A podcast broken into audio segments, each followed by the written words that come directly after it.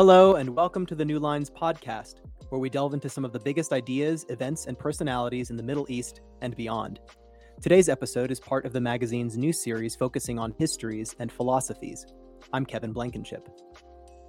Joining me today is Marcel Kurpershoek, a former Dutch diplomat in Egypt where he did his PhD on modern Egyptian literature, as well as in Syria and Saudi Arabia. He served as Netherlands ambassador in Pakistan, Afghanistan, Turkey, and Poland, and as Dutch special representative for Syria based in Istanbul. He's also an accomplished scholar and translator of Nabathi Bedouin poetry. Based on fieldwork begun in 1989, Marcel has recorded oral poems from Central Arabia at the edge of the empty quarter and published them in five volumes of translations and glossaries. Since 2015, he's been a senior research fellow at New York University Abu Dhabi, where he has published three more editions and translations of Nabathi poems. The most recent is Love, Death, Fame, out this year from the Library of Arabic Literature at NYU Press. It's the first ever edition and translation of poems by Al-Mayadi ibn Dhahir, a 17th century figure considered the father of Emirati poetry and culture. Marcel has written about his work for the English language daily Abu Dhabi newspaper The National, and has designed and hosted two TV documentary series on Bedouin culture and poetry in Arabia with Al Arabiya TV Dubai The Last Traveler, based on his book The Last Bedouin, and Monuments of Poetry. Both documentaries are in Arabic. In 2019, he produced two documentaries on Emirati poetry with Abu Dhabi TV. Hi, Marcel. Thanks for coming on the podcast. Hello, Kevin. Thank you for uh, having me. Uh, it's hard to know where to begin. You've done so much in uh, in a relatively short period of time. Before we talk about your translations of Nabathi poetry, I wanted to step back for a second and ask about your background. One thing that strikes me is how you blend history and culture from hundreds of years ago with current trends in literature, society, and even politics. Um, for me, it's rare to see someone wear two hats. One is a diplomat, someone involved in, in political affairs, the other as a scholar, stepping back to take a long view of history and culture. How do you personally strike that balance, and what's kept you coming back to Bedouin culture over the years? well, I didn't. I don't think I, I struck any balance. Just uh, happened more or less. Um, uh, I studied Arabic in uh, the Netherlands, where I'm living now in Amsterdam, and uh, I studied in Leiden uh, University, which has a very old tradition of Arabic scholarship. Um, so during my uh, studies there, I went for a year to Egypt and uh, I was living in the um, Medina al Gemariya, the, uh, mm. the student dorms.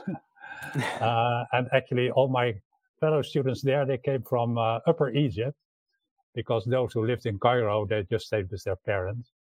So we were also always together in the in the weekend. So maybe there, because most of the Bedouins they you know, they always say that Upper Egypt has more of the Bedouins than uh, than um, than Lower Egypt. So perhaps it right. started there. And then when I finished my studies, um, the Netherlands, together with the United States, were singled out for an oil boycott by the um, Arab states in connection with the uh, October War, 1973. And we wanted to explain, as the Netherlands, that we didn't deserve that you know, so they wanted to do some uh, lobbying in Arab capitals, but they did not have no one who, who spoke Arabic in the service. So they needed some uh, Arabist. Mm-hmm. So uh, I just had finished my studies and I was recruited. And uh, I said, okay, as long as my uh, first posting can be Cairo, because I wanted to do my PhD there. So uh, th- then it started. And since then, the two have been going hand in hand rather smoothly. Um, so I would say that they have been more or less, as we used to say as diplomats, uh, mutually reinforcing uh, hmm. one, one, one the other. So it's it's not that. Um, I, I, think I, I, benefited a lot of it, especially when I came to Saudi Arabia and wanted to start my studies of the uh, Bedouin in the desert. And uh, having been there four years. It was not easy to enter the country in that uh, time. You know, uh, if you wrote a letter to the government say I want to do field work Saudi Arabia, probably got no response at all. Huh. So uh, having lived there, you know, I knew the, um, of course, the foreign ministry and how to do things. And I, I had built my network and so on. Now, how long was it after you had been studying in Egypt that you first went to the Gulf? Um, well, pretty long actually, because uh, the first time I went to the Gulf was um, in uh, well, actually I went to Yemen once when I was posted in Egypt because um, South Yemen. Then at that time it was still North Yemen and South Yemen, and from Cairo we had a co-accreditation in uh, Aden, South Yemen. So once I had to uh, go there and fly there, so that was my. But that's not really the Gulf, or so that's that's the Arabian Peninsula.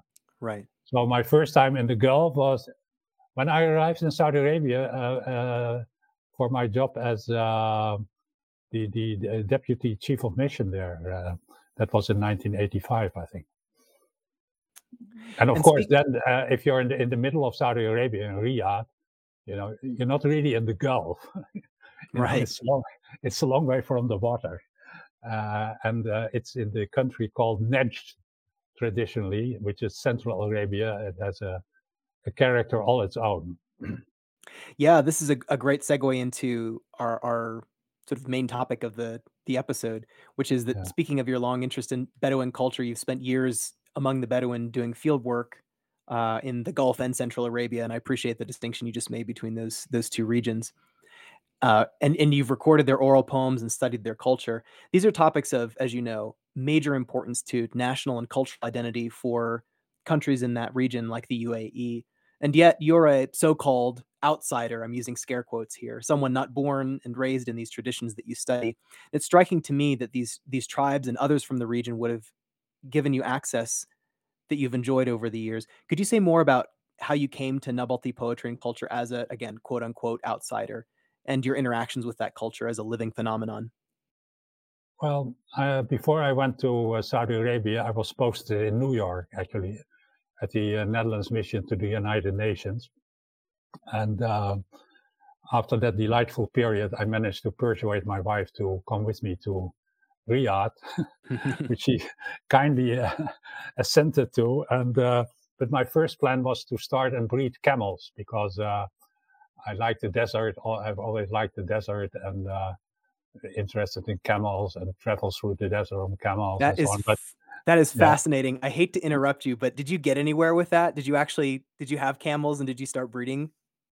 No, I, I did some camel riding, but um, I found out that it was a bit too um, too arduous, and I got interested on the way by to um, to to study the, the Bedouin poetry as soon as I opened newspapers in uh, Riyadh, which was my job to um, make a, make a daily summary of the um, Saudi newspapers for the ambassador uh, I always saw those pages with the poetry. And of course, I knew classical Arabic. And um, so these poems, they look suspiciously like uh, ancient Arabic poetry, but I couldn't quite understand it, you know. So mm-hmm. I thought that mm-hmm. was an interesting topic. And then I learned that the only way to to to to really understand those poems in that language was to there were no no no no no manuals for it. There were no books for it, you know. So you had to go to the people and learn it from them. And uh, I had the fortune, good fortune to meet one um, very eminent scholar in this field, probably the, the, the greatest expert, Dr. Saad Sowayan, who was then um, teaching anthropology at King Saud University. And he wrote a book uh, by which, which was published exactly at that time, Nabati poetry, um, the poetry of um, of Arabia. So, um, oh, what time would this? What year would this have been approximately? 80, 85, something like that. Yeah, okay. 85, 86. Um, so you know, we started to uh, be in touch, and I read what I could find, and I went to bookshops that sold um, old diwans and so on, and um, I started striking up acquaintances and traveling around the country uh, especially towards the northern part of Saudi Arabia. You know, Saudi Arabia is a big, it's a big place. You know, I was, it has the size of the United States uh, to the to the to the east of the Mississippi. I think that always gives you a good idea. So, mm. you know, you could go to places like um, more than a thousand miles apart and still be with the Bedouin, the different tribes. Wow. So first I went to the north uh, direction of Syria and Jordan and the Nafud Desert But then uh, Saad himself, he concentrated on that area and he was recording hundreds of hours with, with, with poets and transmitters. So uh, very few people had written about the tribes in the central or, or, center of Najd, that is between Riyadh and Mecca, and in the southern Najd, Wadi Dawasir direction of Yemen. So I, I prepared myself to go there, and at the end of my stay, I drew up a plan, uh, proposal for for uh, research, and uh, in Arabic, and I sent it to the Ministry of Foreign Affairs to get permission for four days, four months, um, going into into the field with my uh, old uh, Land Rover with a tent on the roof, and um, then uh, the letter was sent to sent to the royal court, and eventually it had to be decided by uh, the king then, King Fahad himself, and also um, the deputy governor of Riyadh province, who was then the governor, was uh, the present King Salman. And of course, the practical work was done by someone else, uh, the Wakil al mm-hmm. and his father had already done very interesting research. For instance, in his books, I found the exact location of the places mentioned in the first verse, the famous, most famous verse in uh, ancient Arabic poetry of uh, Imrul Qais. Wow. Adahul وحومل كيف نبكي من ذكرى حبيب ومنزلي you know like بيستقبل بين الدخول في الحومل so uh, when I was at university no one bothered about these names so I found it strange the most famous verse in Arabic poetry and the half of it was about place names no one knew about and the commentary said, well, these are places in the desert, fine. Uh, but the Bedouin, they still knew them. so I saw that in the book. So one of the, uh, I went there with my Land Rover and I had a, an escort because otherwise I would be lost in those huge desert of the, uh, what they call the desert police. So I got a lot of, uh, because of the king's permission, and then it went down to the deputy government of the gov- of the province of Riyadh, you know, which is almost half of Saudi Arabia. And that man is so powerful, and he gave me a letter of recommendation, and then I could go wherever I wanted. You know, everyone uh, uh, invited me, and I could stay with them, and they would spend time with me, and they would slaughter sheep and invite guests, and and so on and so on. Wow. So actually, it was very um, easy. And you said, "Who can you do? How can you do those both jobs, diplomat and an Arabist?" But if you're doing field work in such a place, I mean, you couldn't have done without one without the other. I think, you know. And so once once things get going, and and uh, you know people, and you publish, and they know what you're doing, and the people themselves, they were incredibly hospitable and uh, enthusiastic, you know, because as you mentioned earlier, this is their real culture. Their right. real culture at that time was oral culture and to a very large extent, of course, they always speak about their uh, their ancestors, their father and grandfathers, great grandfathers, great uncles, and so on, because that's a source of pride uh, to them. Absolutely. Uh, so they, they, they were most eager. Of course, I mean, the poetry and the stories you get are biased in favor of their tribe. you can always go to the other tribe and ask their story. And, uh, right. Compare the two. So right um, then then things went went smoothly, and I ended up in uh, Wadi Dawasir in the far south, and there I met what you know. I think I always call him the last Bedouin. he was uh, ad-Dindan, his name, uh, and that was the first book I published when I when I came back. The poetry of ad-Dindan. He was uh, illiterate, but he was a fantastic poet. He used all the classical meters uh, already from pre-Islamic times and so much of his vocabulary and um, uh, prosody, you know, it, it, had changed a bit, of course, but still was recognizable and original as well. Wow, there there are so many things. Just even just listening to you talk, there's so many things I want to ask you. Um, and and unfortunately, we don't have time for them all. But just this brings up so many you know thoughts and questions in my mind. You were just mentioning you know the the vocabulary of this poetry um, and meter and other things like that. Um, and again, I wanted to step back just briefly. I'm sure many listeners have heard of the Millions Poet competition, which has brought Bedouin Nabathi poetry to worldwide audiences in the last 20 years. But recognizing that some people might not know about this poetic tradition, I wanted to ask what is Nabati poetry, Marcel? Where does it come from, and what are some of its core characteristics? And also, what's its role in Gulf and Arabian society, both through history and still today? Yeah, well, Nabati poetry is uh, one of the names given and, and, by, by the people themselves there. And of course, Nabati, it, um, it brings associations with the Nabateans, uh, the, the, the, the, people who mm. live there and uh, are known from the monuments in uh, Petra and in uh, Mada'in Saleh in, in, in, Saudi Arabia. And, and, of course, they themselves were influenced by the Romans and so on. So, it, it, in, in, that sense, it could mean um, a very old poetry, but in a language that is not entirely uh, correct Arabic, let's say, or you know, classical Arabic. So that's one uh, explanation. Another is that sometimes the people um, in Iraq uh, at the rivers, the the Tigris and the Euphrates and the Al Jazeera, they call it the island between the two rivers, and they call it the Sawad, you know, the black ground because mm-hmm. there are mm-hmm. so many palm trees and so on. So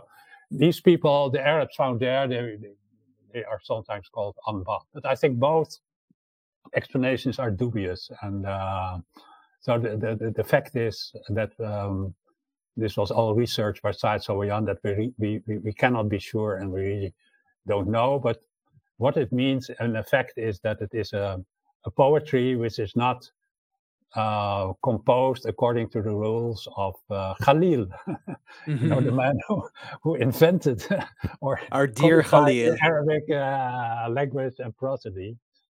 Um, but I think, in my mind, um, uh, this is also the book which was uh, published uh, went into that. Um, it is just Arabian poetry, poetry of the Arabian Peninsula, which I mean, the Arabian language comes from the Arabian Peninsula, right? And Arabian poetry, the oldest poetry we know, is also from the Arabian uh, Peninsula and the tribes there, and Tamim and Asad and Ghatafan and so on. So uh, from there, it spread to to what is now the Arab world. Yeah, what's what's the uh, the earliest date approximately that we can say? You know, we have evidence of what is recognizably Nabathi poetry as we know it today.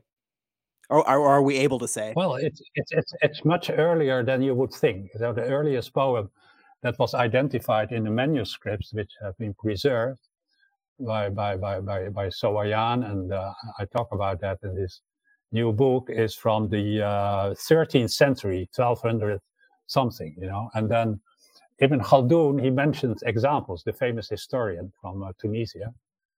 Uh, from he, he mentioned uh, Banu Hilal, Hmm. You know, the, the, the, the Banu Hilal, that's a famous um, legend, probably based on, on reality, who went in the, in the year 1000 or the, the 11th century, 10th century, uh, first from the Arabian Peninsula to Egypt, and from there they were sent by the um, by the Fatimids uh, towards the west, towards uh, Tunisia, and Algeria, and those areas.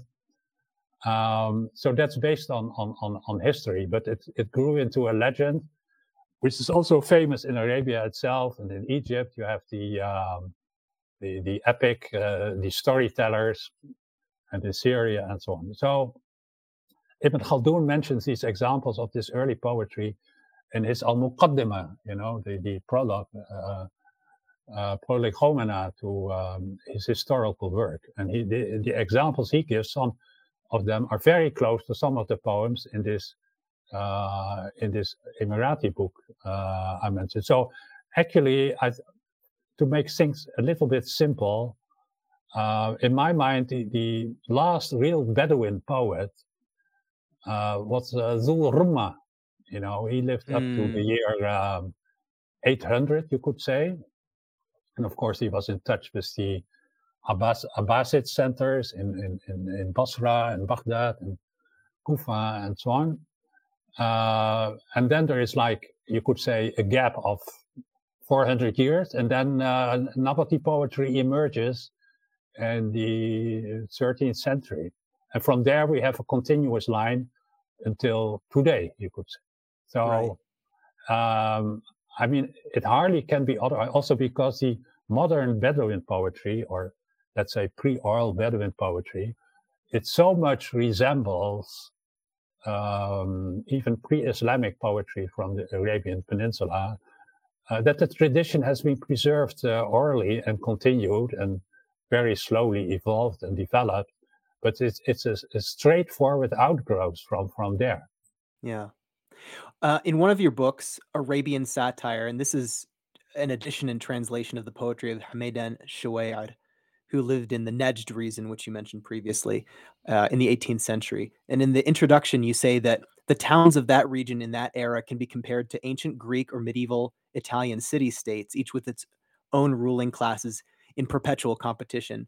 This is a time, Marcel, in Gulf history that people tend to overlook. I'm sure you're aware of this. When people study the 17th to the 19th centuries in the Islamic world, they tend to focus on Ottoman and Safavid lands.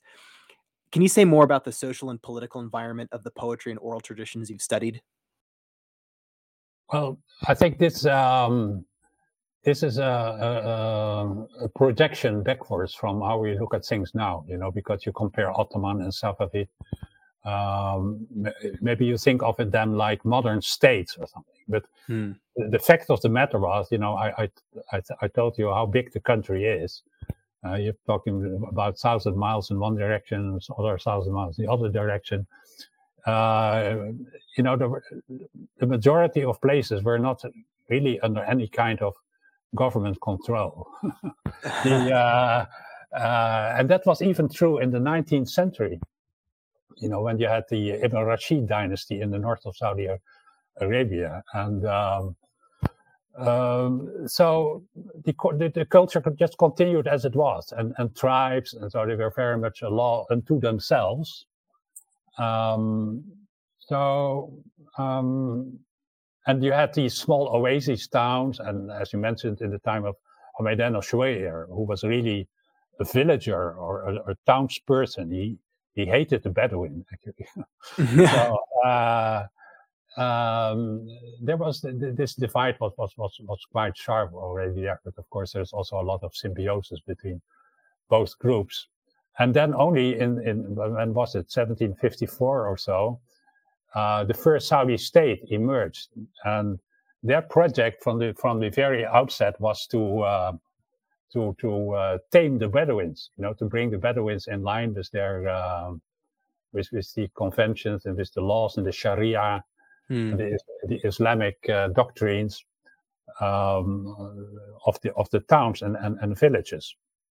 But that brought, that took a long time. You know, I mean, the first Saudi, Saudi state started then, and then it uh, was destroyed by the Turks in 1811, and then uh, the second Saudi state came, and they were destroyed by the uh, Ibn Rashid and Hayil, and then only at the beginning of the 20th century, uh, they came back to found their uh, their new third state, and then of course they had the good fortune that oil was uh, was was was found, and they they had enough resources to to complete their project of uh, uh, subjection of the of the Bedouin, which would have happened anyway in, in any case, of course. Right. But um, so, yeah. Um, in in the uh, you just mentioned this distinction between you know a figure like Hameden Chouair, uh, who was was I guess uh, like you said didn't didn't like the Bedouin, um,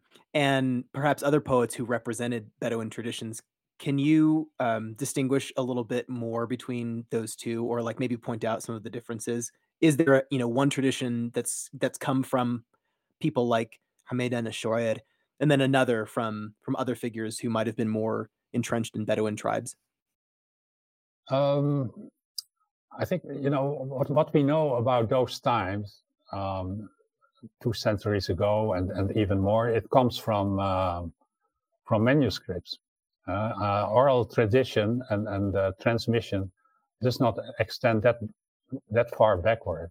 I mean, you know, I think the yeah. the maximum reach of oral um, memory in any kind of reliable form is um, maybe 150 years or so, not, mm. not that much. So the, the, this is a scriptural uh, culture.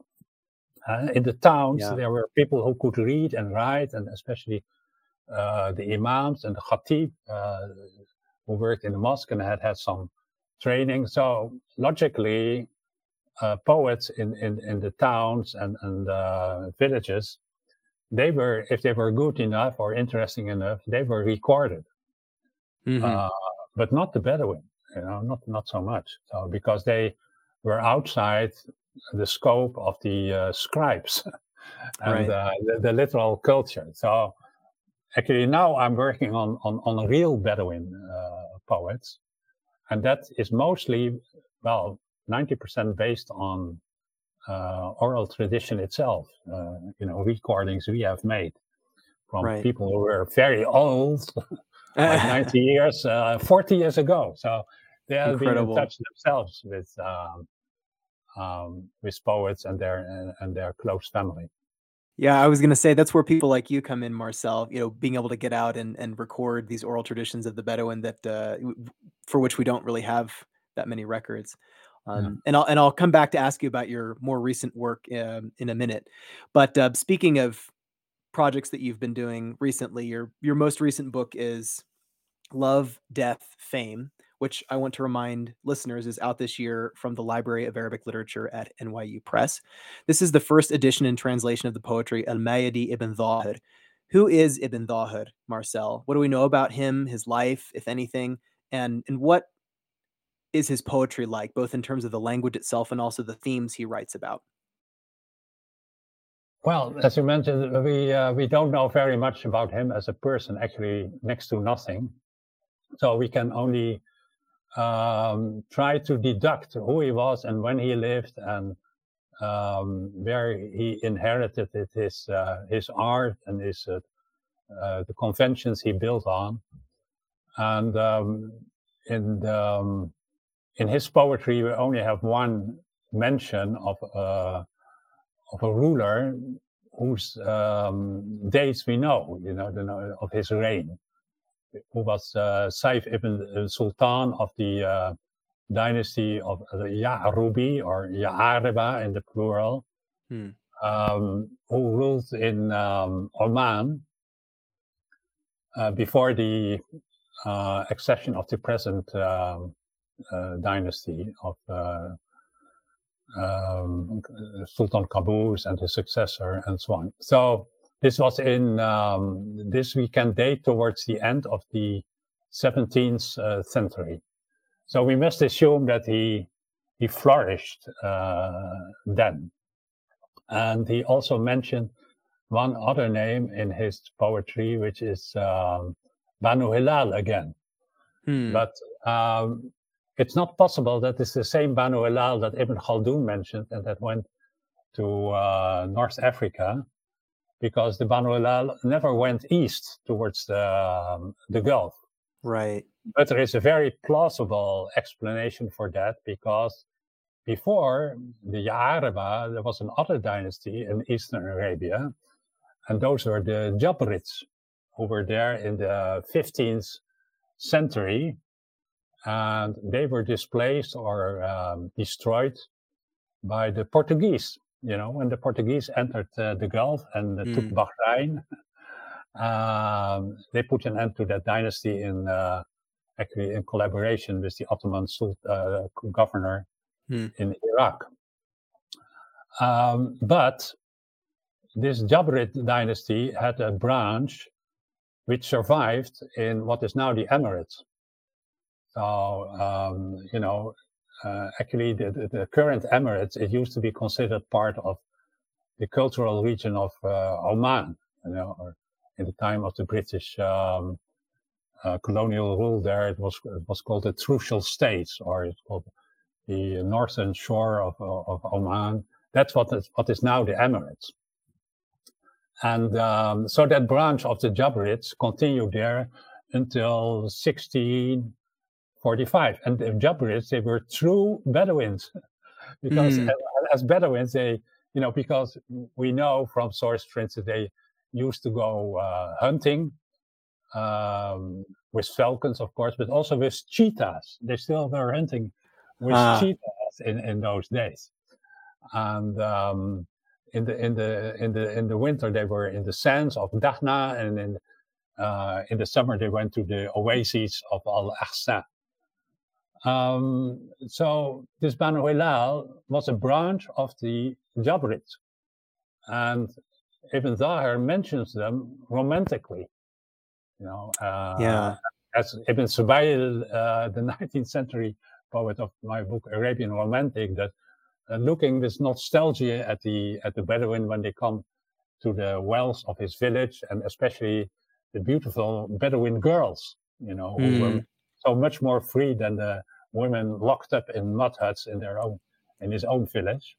Wow. Um, so attractive, and then you know he would say. Uh, Rabi' al-Galbi, so the spring of my heart is the arrival of the Bedouins. But actually, that that was the, the summer, and uh, so the drought for his heart, of the, the the bad time for his heart, was when they left in September, which is after the harvest of the dates, uh, because the Bedouins they stuck up stock up in dates, and then they depart. So Ibn Zahir he talks about the Banu Hilal with their cheetahs and tents made of uh, red leather and they're beautiful girls. And then a huge camel is brought, and on top of the camel they put a hodaj, you know, the the, the litter, the Mm. chair for the for the women, and his beloved is put there, put there, and she they're off they ride. So he admires them, he longs for them, he's in love with them. Um, but in his poetry, of course, it has a acquired a completely different meaning because it's all metaphorical. He was more of a philosopher, actually, or perhaps Right. even a, a Sufi, um, gentle mystic, a little bit. You know, we, we are no longer in there. Eh? We are on the coast of uh, of the Gulf, um, where they have undergone the influence from uh, from India, from Persia, uh, and all those places. While inside Najd, it's really insular. So that's the difference. You see.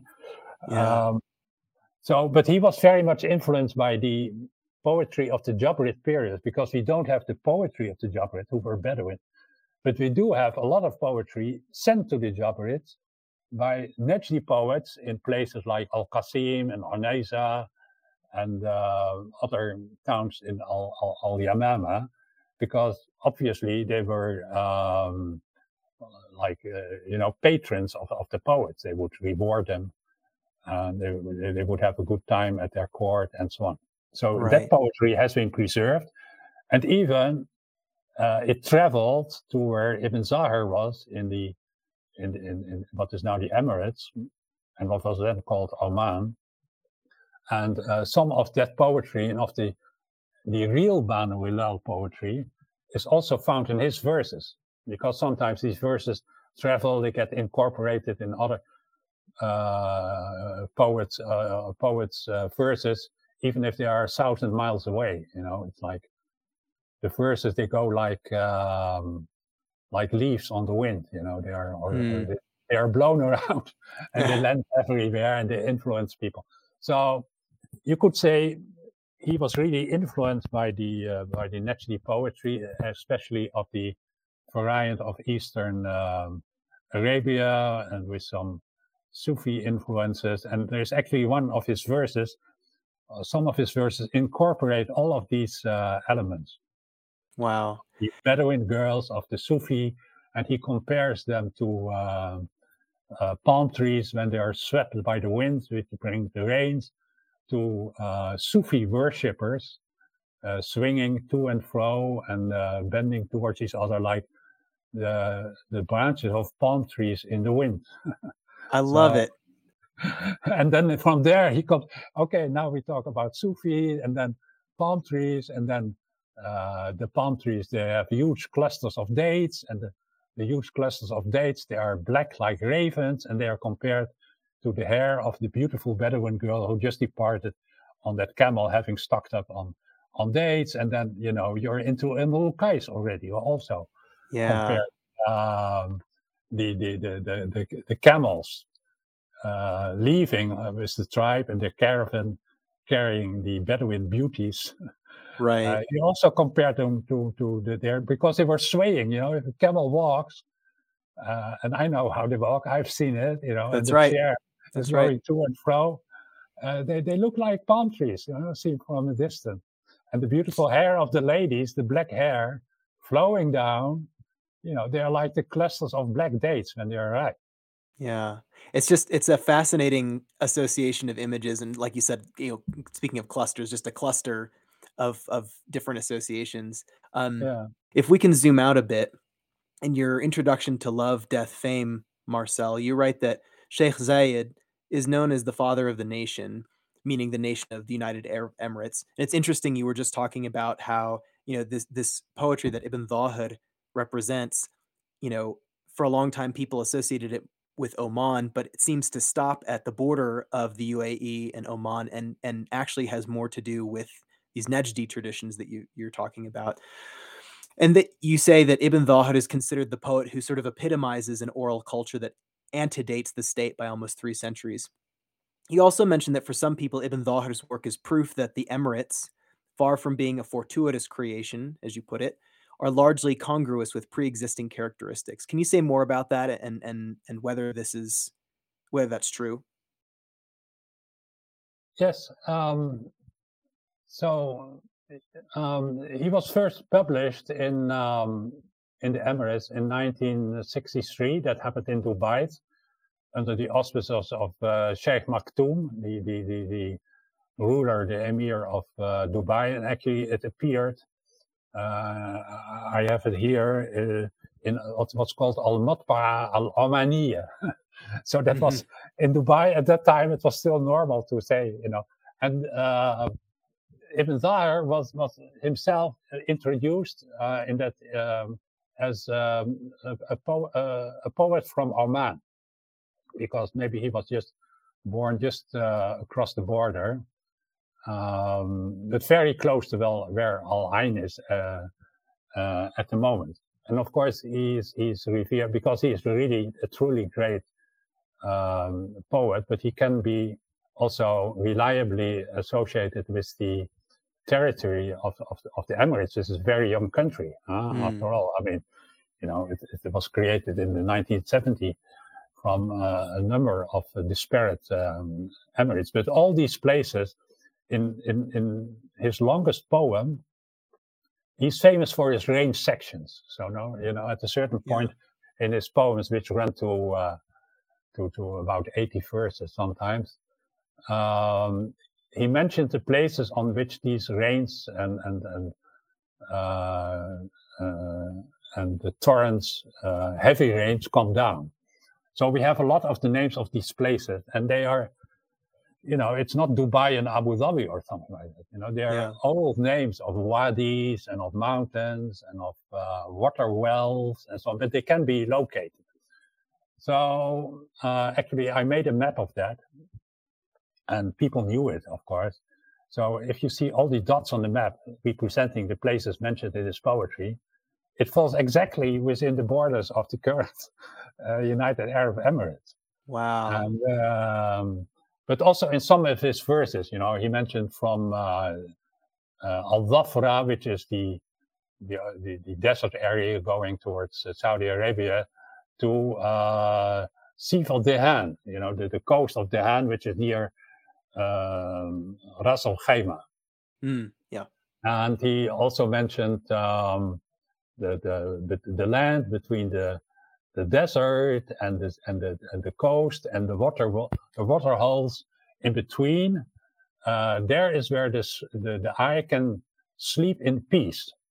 Mm. Um, and now then you come into a, a different part of, of Ibn Zahir, and that is the oral tradition, the narrative tradition, the anecdotes about him uh, as a poet and why they like him so much.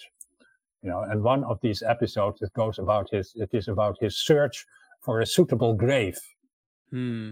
So he goes around the country, which is now the Emirates, looking for good soil to be buried in.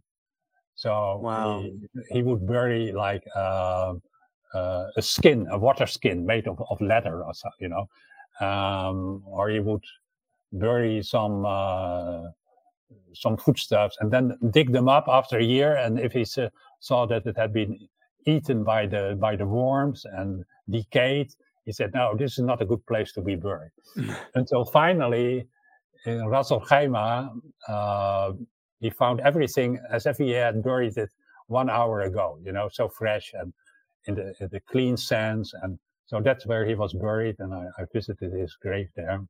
Wow! So all these stories you know, they they they tie him uh, to the identity of country, which of course very different from what it um, uh, what it is da- what it is now. You know, it was dirt poor, and um, but a Gulf state, you know, uh, different from Najd because they also had the sea and fishing, and especially yeah. pearl fishing. So there are chapters about showing him uh, as a pearl diver or as a cameleer. Um, and um, his fame grew because of his poetry, which is for a large part wisdom poetry, which yeah. gives people practical rules of life. You know, it's like a manual for survival in, in life. And don't forget, it's an oral culture. You know, as Satso say, in these parts, uh, the Quran and, and the Hadith, uh, you know, they, they're, they're, they're not very well known because people don't do not read. It's an oral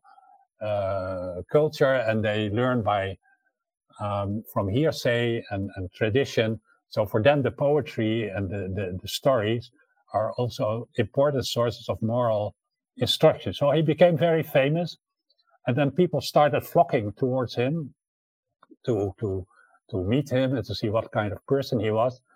Uh, then they would come to his place and they saw this this man who looked like you know uh, his clothes were in tatters and he he had nothing, only a shack made of uh, palm leaves, and he was always sitting under a, a tree like the Buddha. Huh? Uh, you know? ah. reminds me of the Buddha tree, and in that his case is Al Ghaf.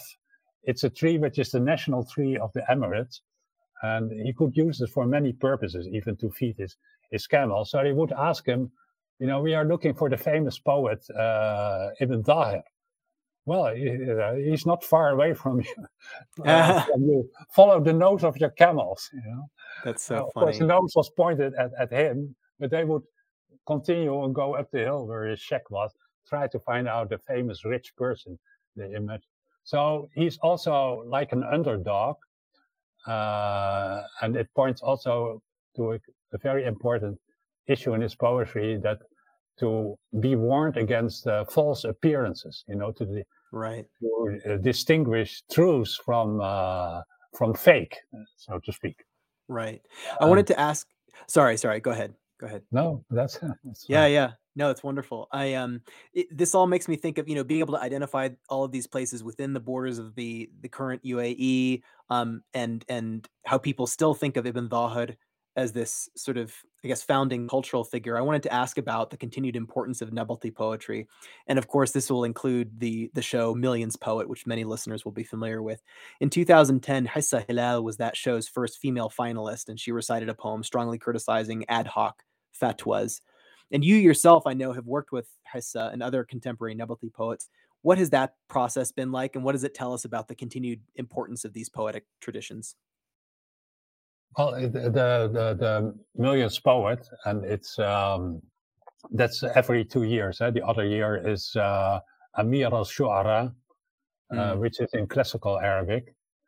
Um, so it's it's based on um, American icons, and um, it started like, as you say, 2010 or a little bit before that. So um, it shows that poetry, Nabathi poetry, is very much part of uh, the identity of the United Arab Emirates. And of course, yeah. we should not forget that Sheikh Zayed, uh, the father of the uh, present uh, ruler of the country, um, was a poet in his own right. And he composed in uh, Nabathi poetry, and he was, you know, like a Bedouin, uh, a very tribal person, and he very attached to the customs and practices of the, of the Bedouin, uh, Asloom, as they call them, mm. you know, hmm. the, the, the, desert code, the un, unwritten rules of the of the desert, and um, so that's a very different situation from Saudi Arabia, where it has no official recognition whatsoever. You know, it's it's it's hugely possible, uh, impo- uh, uh, popular Nabathi poetry, but of course the country itself it's it's based on um, uh, on, on on the Quran and on Islamic um, um, uh, Islamic uh, rules and doctrines. you can already see that from the flag. So um, that stands in the way of official recognition, whereas in Abu Dhabi it's the other way around. You know, yeah. it's very much uh, encouraged. But it's wildly popular, that show. It's a te- television competition. And it falls, of course, in a very ancient tradition because we also had such poet competitions in uh, uh, in the pre-Islamic period in Okaz, you know, and the Mu'allaqat. Right. they, they, were the winners uh, there. These are the oldest and uh, the earliest and most famous poetry of all Arabic literature. So that has been revived, that tradition. And the director of that um, competition, uh, Sultan Al Amimi, is also the person who reviewed um, my book, and he's strong, strongly supportive of this translation. And um, um, yeah, she uh, she she performed there, and he also published her her book, which is a very interesting one on um, al-talaq, you know, the yeah. repudiation, the divorce, and al the um, divorce and, and uh, separation on basis of Nabathi poetry as witness. So it's a collection of uh, poetry by, by, by Bedouin women. And it was published again in the, in the Emirates by the same, because the organization running the Millions Poets is the uh, Abu Dhabi Academy of Poetry, of which again Sultan Amimi is the um, director, and he's the one who in 2004 published a very important book on Ibn Zahir, and he personally collected recording uh, the same way Saad Sowayan and I did in Saudi Arabia from the um, people who were then also like up to in their 90s, you know, who still had yeah. lived the time before oil, and um, he critically um, uh, scrutinized all the poetry to see what, what could be really ascribed to Ibn Zahir and what not. And he collected the oral traditions connected with Ibn Zahir, and he published that. And uh, so that's also one of the sources for my own publication, translating that and uh, using those recordings. Um, so in a way, he's comparable to, to Sowayan, but he's much more active in the, in the world of uh, publicity, of course, with his famous uh, shows. And also, right. Uh, the Academy published enormous amounts of um, Nabathi poetry and studies on on this. Finally, let's hear a passage from Ibn Zahir's Emirati oral poetry in Love, Death, Fame. This is a poem which is um, famous for its verses of uh, wisdom. And it also features the passage which I mentioned about the um, Sufi worshippers resembling uh, palm trees and dancing girls and so on. But it starts like this. It's a long poem, so I cannot um, read all of it, but I will take it from the beginning. Almighty Ibn Zahir polished his verses with finesse, elegant masterpieces spread from mouth to mouth. Poetry lovers came in throngs, flocked around me, gesticulating like market buyers and sellers. When all and sundry display dubious wares, not a single one of my fruits shows a rotten spot. Sacks full of poems, succulent and tasty, fresh dates picked with finicky care, or, like sheep, grown fat on lush grazing, not a scrawny sort, shunned by wolves. If you are looking for friends as company, discriminate.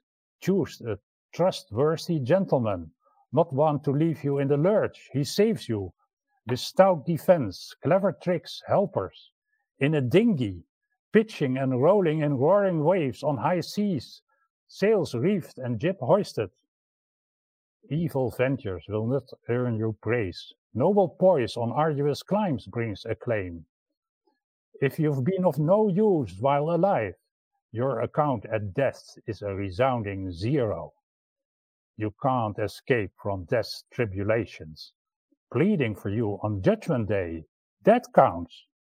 You, servile flunky, sucking up to mammon, be not beguiled. You're being led up the garden path. So you're coddled, drinking from her teats.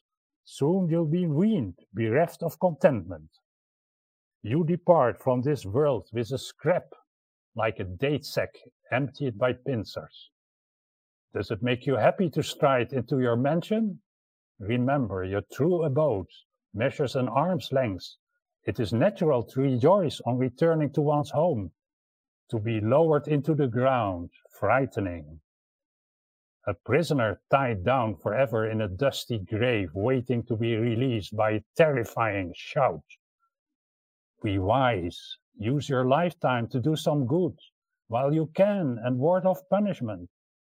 Even birds on the wing all day long must alight to spend the night. Don't you see how, our bee, how a bird needs feathers to fly? How it remains earthbound if its wings is cut? You may call for succor. God is alive and present. If you go stealing, don't think he doesn't notice. He's all knowing, saints either plain to see or hidden. The invisible world folded into future's chest if God has made you well to do and prosperous, shame on you for being a scrunching miser. Provide for those worthy of support, widows, orphans, hearted travelers who ply the roads. Dare your gain. It doesn't hurt, even so divine decree is immutable, as bandages help to soften pain caused by wounds. A noble character stands tall, even if dressed in rags.